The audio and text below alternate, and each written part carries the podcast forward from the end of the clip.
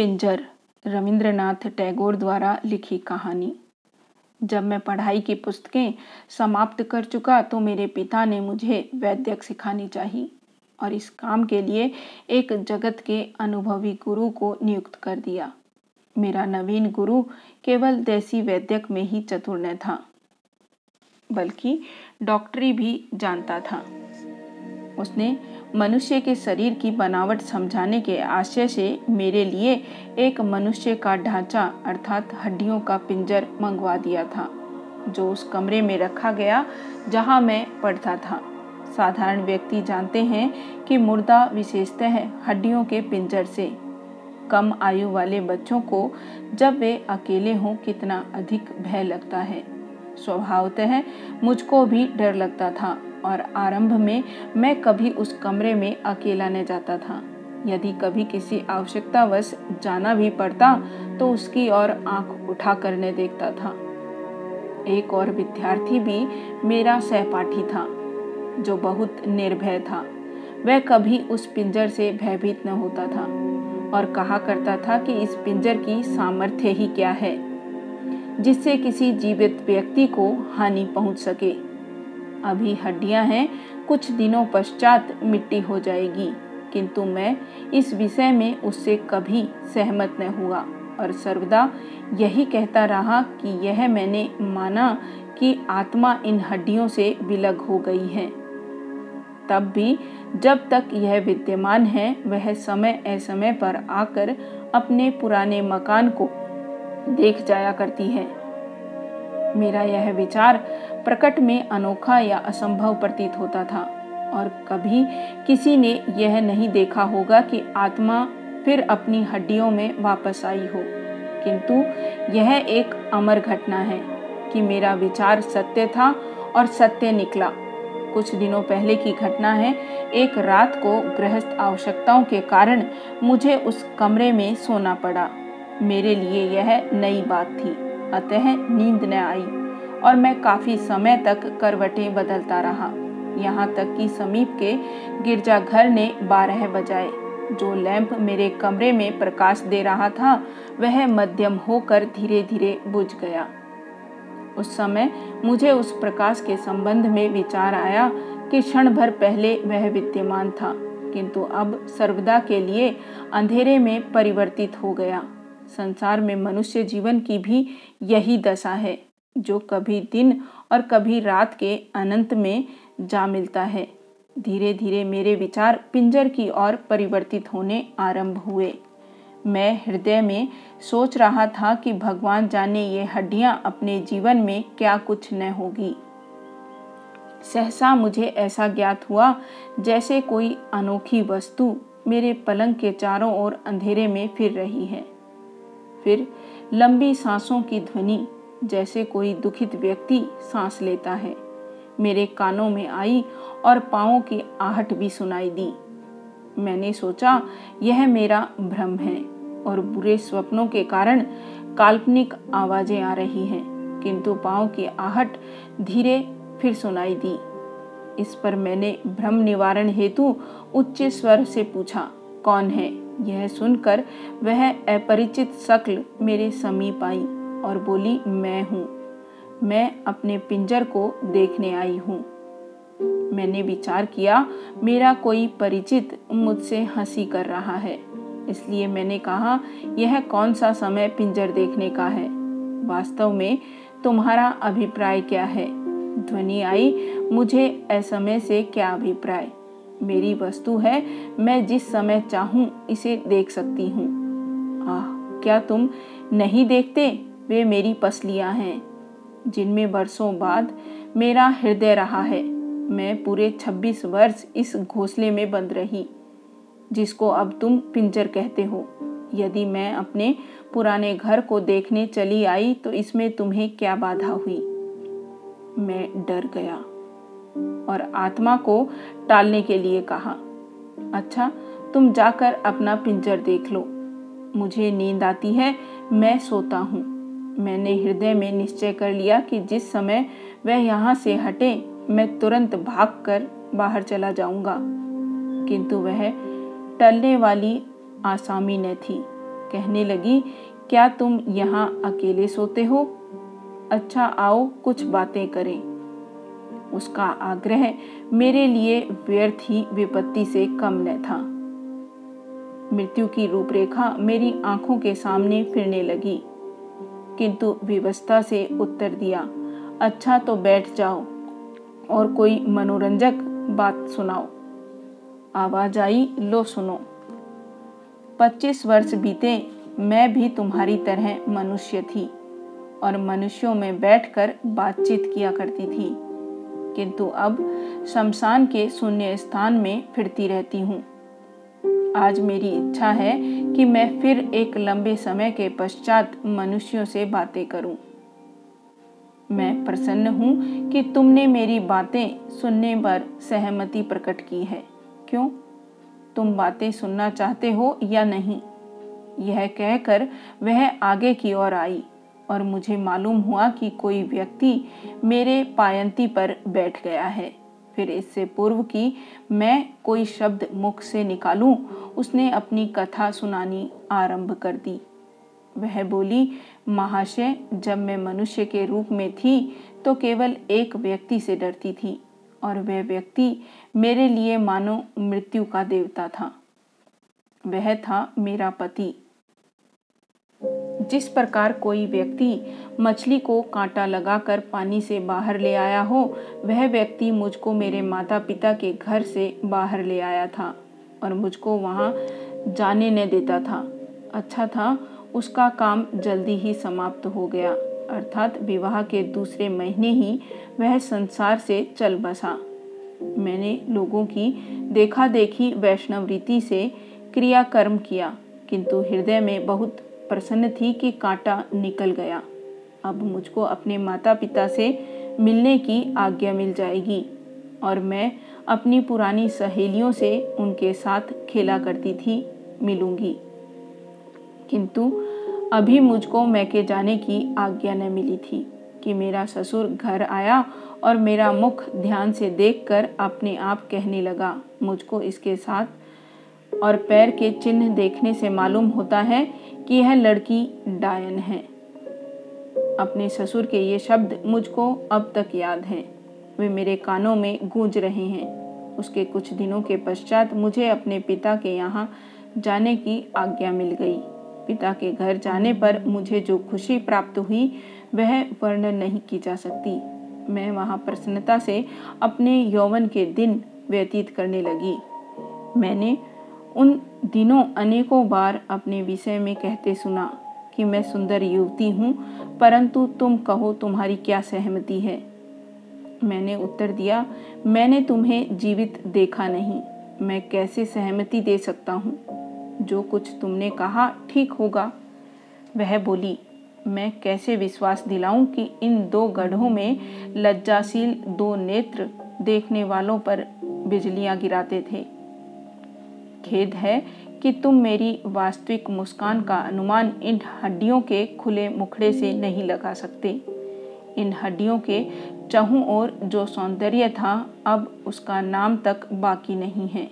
मेरे जीवन के क्षणों में कोई योग्य से योग्य डॉक्टर भी कल्पना न कर सकता था कि मेरी हड्डियाँ मानव शरीर की रूपरेखा के वर्णन के काम आएगी।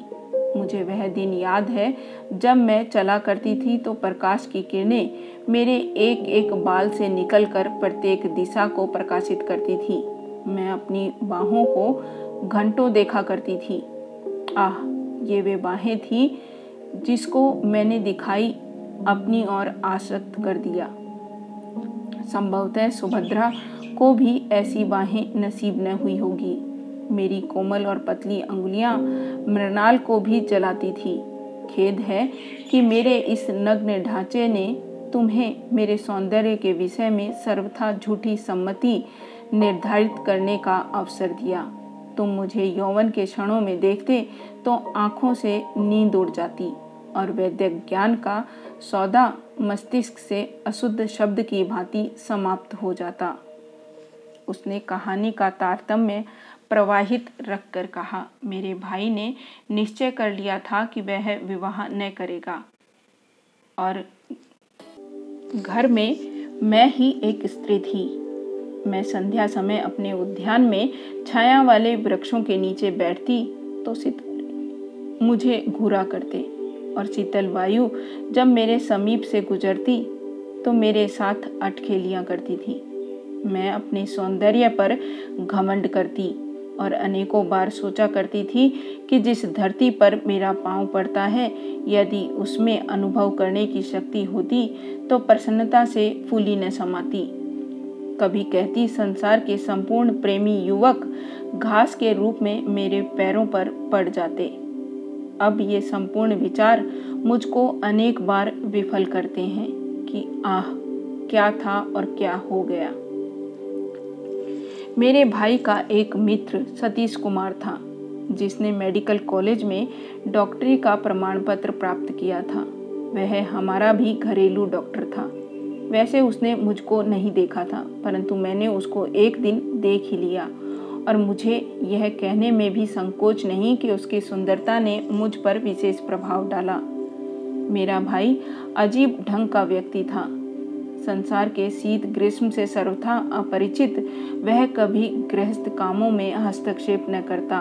वह मौन प्रिय और एकांत में रहा करता था, जिसका परिणाम यह हुआ कि संसार से अलग होकर एकांत प्रिय बन गया और साधु महात्माओं का सा जीवन बिताने लगा। हाँ तो वह नवयुवक सतीश कुमार हमारे यहाँ प्राय आता और यही एक नवयुवक था जिसको अपने घर के पुरुषों के अतिरिक्त मुझे देखने का संयोग प्राप्त होता था। जब मैं उद्यान में अकेली होती और पुष्पों से लदे हुए वृक्ष के नीचे महारानी की भांति बैठती तो सतीश कुमार का ध्यान और भी मेरे हृदय में चुटकियाँ लेता। परंतु तुम किस चिंता में हो? तुम्हारे हृदय में क्या बीत रही है? मैंने ठंडी सांस भर कर उत्तर दिया। मैं यह विचार कर रहा हूँ कि कितना अच्छा होता कि मैं ही सतीश कुमार होता। वह हंसकर बोली अच्छा पहले मेरी कहानी सुन लो, फिर प्रेमालाप कर लेना। एक दिन वर्षा हो रही थी। मुझे कुछ बुखार था। उस समय डॉक्टर, अर्थात मेरा प्रिय सतीश, मुझे देखने के लिए आया। वह प्रथम अवसर था। हम दोनों ने एक दूसरे को आमने सामने देखा और देखते ही डॉक्टर मूर्ति समान स्थिर सा हो गया और मेरे भाई की मौजूदगी ने होश संभालने के लिए बाध्य कर दिया। वह मेरी ओर संकेत करके बोला, मैं इनकी नब्ज देखना चाहता हूँ। मैंने धीरे से अपना हाथ दुसाले से निकाला। डॉक्टर ने मेरी नब्ज पर हाथ रखा। मैंने कभी नहीं देखा कि किसी डॉक्टर ने साधारण ज्वर के निरीक्षण में इतना विचार किया हो। उसके हाथ की अंगुलियाँ काँप रही थी। कठिन परिश्रम के पश्चात उसने मेरे ज्वर को अनुभव किया। किंतु वह मेरा ज्वर देखते देखते स्वयं ही बीमार पड़ गया। क्यों? तुम इस बात को मानते हो या नहीं? मैंने डरते डरते कहा हाँ बिल्कुल मानता हूँ। मनुष्य की अवस्था में परिवर्तन उत्पन्न होना कठिन नहीं है। वह बोली, कुछ दिनों परीक्षण करने से ज्ञात हुआ कि मेरे हृदय में डॉक्टर के अतिरिक्त और किसी नवयुवक का विचार तक नहीं। मेरा कार्यक्रम था संध्या समय वसंती रंग की साड़ी पहनकर, बालों में कंघी, फूलों का हार गले में डालकर, दर्पण हाथ में लिए बाग में चले जाना और पहरों देखा करना। क्यों? क्या दर्पण देखना बुरा है? मैंने घबरा कर उत्तर दिया, नहीं तो। उसने कहानी का सिलसिला स्थापित करते हुए कहा, दर्पण देखकर मैं ऐसा अनुभव करती जैसे मेरे दो रूप हो गए हैं। अर्थात, मैं स्वयं ही सतीश कुमार बन जाती और स्वयं ही अपने प्रतिबिंब को प्रेमिका समझकर उस पर तन मन न्यौछावर करती।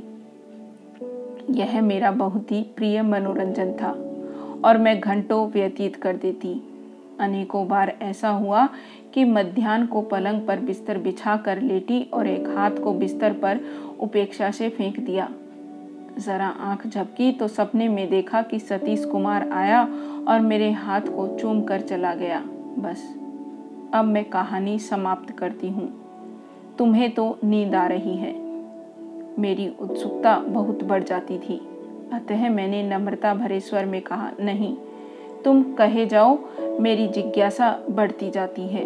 मैं कहने लगी अच्छा सुनो, थोड़े दिनों में ही सतीश कुमार का कारोबार बहुत बढ़ गया और उसने हमारे मकान के नीचे के भाग में अपनी डिस्पेंसरी खोल ली।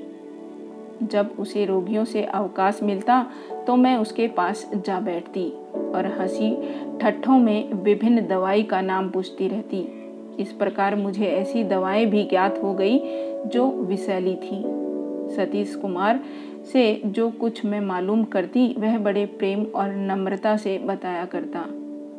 इस प्रकार एक लंबा समय बीत गया और मैंने अनुभव करना आरंभ किया कि डॉक्टर होश हवास खोए से रहता है और जब कभी मैं उसके सम्मुख जाती हूँ तो उसके मुख पर मुर्दनी सी छा जाती है। परंतु ऐसा क्यों होता है? इसका कोई कारण ज्ञात न हुआ। एक दिन डॉक्टर ने मेरे भाई से गाड़ी मांगी। मैं पास बैठी थी। मैंने भाई से पूछा, डॉक्टर, रात में इस समय कहाँ जाओगे? मेरे भाई ने उत्तर दिया, तबाह होने को। मैंने अनुरोध किया कि मुझे अवश्य बताओ, वह कहाँ जा रहा है। भाई ने कहा, वह विवाह करने जा रहा है। यह सुनकर मुझ पर मूर्छा सी छा गई। किंतु मैंने अपने आप को संभाला और भाई से फिर पूछा, क्या वह सचमुच विवाह करने जा रहा है या मज़ाक करते हो? उसने उत्तर दिया, सत्य ही, आज डॉक्टर दुल्हन लाएगा। मैं वर्णन नहीं कर सकती कि यह बात मुझे कितनी कष्टप्रद अनुभव हुई। मैंने अपने हृदय से बार बार पूछा कि डॉक्टर ने मुझसे यह बात क्यों छिपा कर रखी? क्या मैं उसको रोकती कि विवाह मत करो? इन पुरुषों की बात का कोई विश्वास नहीं। मध्याह्न डॉक्टर रोगियों को देखकर डिस्पेंसरी में आया और मैंने पूछा, डॉक्टर साहब, क्या यह सत्य है कि आज आपका विवाह है? यह कहकर मैं बहुत हँसी और डॉक्टर यह देखकर कि मैं इस बात को हँसी में उड़ा रही हूँ। न केवल लज्जित हुआ, बल्कि कुछ चिंतित सा हो गया। फिर मैंने सहसा पूछा, डॉक्टर साहब, जब आपका विवाह हो जाएगा तो क्या आप फिर भी लोगों की नब्ज देखा करेंगे? आप तो डॉक्टर हैं और अन्य डॉक्टरों की अपेक्षा प्रसिद्ध भी हैं। आप शरीर के संपूर्ण अंगों की दशा भी जानते हैं। किंतु खेद है कि आप डॉक्टर होकर किसी के हृदय का पता नहीं लगा सकते कि वह किस दशा में है। वस्तुतः हृदय भी शरीर का भाग है। मेरे शब्द डॉक्टर के हृदय में तीर की भांति लगे, परंतु वह मौन रहा। लग्न का मुहूर्त बहुत रात गए निश्चित हुआ था और बारात देर से जानी थी। अतः डॉक्टर और मेरा भाई प्रतिदिन की भांति शराब पीने बैठ गए। इस मनोविनोद में उनको बहुत देर हो गई। ग्यारह बजनों को थे। मैं उनके पास गई और कहा, डॉक्टर साहब, ग्यारह बजने वाले हैं। आपको विवाह के लिए तैयार होना चाहिए। वह किसी सीमा तक चेतन हो गया था। बोला, अभी जाता हूँ। फिर वह मेरे भाई के साथ बातों में तल्लीन हो गया और मैंने अवसर पाकर विष की पुड़िया, जो मैंने दोपहर को डॉक्टर की अनुपस्थिति में उसकी अलमारी से निकाली थी। शराब के गिलास में जो डॉक्टर के सामने रखा हुआ था, डाल दी। कुछ क्षणों के पश्चात डॉक्टर ने अपना गिलास खाली किया और दूल्हा बनने को चला गया। मेरा भाई भी उसके साथ चला गया। मैं अपने दो मंजिले कमरे में गई और अपना नया बनारसी दुपट्टा उठा। मांग में सिंदूर भर पूरी सुहागन बनकर उद्यान में निकली। जहाँ प्रतिदिन संध्या समय बैठा करती थी। उस समय चांदनी छिटकी हुई थी। वायु में कुछ सिहरन उत्पन्न हो गई थी और चमेली की सुगंध ने उद्यान को महका दिया था। मैंने पुड़िया की शेष दवा निकाली और मुँह में डालकर एक चुल्लू पानी पी लिया। थोड़ी देर में मेरे सिर में चक्कर आने लगे। आँखों में धुंधलापन छा गया। चाँद का प्रकाश मध्यम होने लगा और पृथ्वी तथा आकाश बेल बूटे अब मेरा घर, जहाँ मैंने आयु बिताई थी धीरे धीरे लुप्त होते हुए ज्ञात हुए और मैं मीठी नींद सो गई। डेढ़ साल के पश्चात सुख स्वप्न से चौंकी। तो मैंने क्या देखा कि तीन विद्यार्थी मेरी हड्डियों से डॉक्टरी शिक्षा प्राप्त कर रहे हैं? और एक अध्यापक मेरी छाती की ओर बेंत से संकेत करके लड़कों को विभिन्न हड्डियों के नाम बता रहा है और कहता है, यहाँ हृदय रहता है, जो विवाह और दुख के समय धड़का करता है। और यह वह स्थान है, जहाँ उठती जवानी के समय फूल निकलते हैं। अच्छा अब मेरी कहानी समाप्त होती है। मैं विदा होती हूँ। तुम सो जाओ।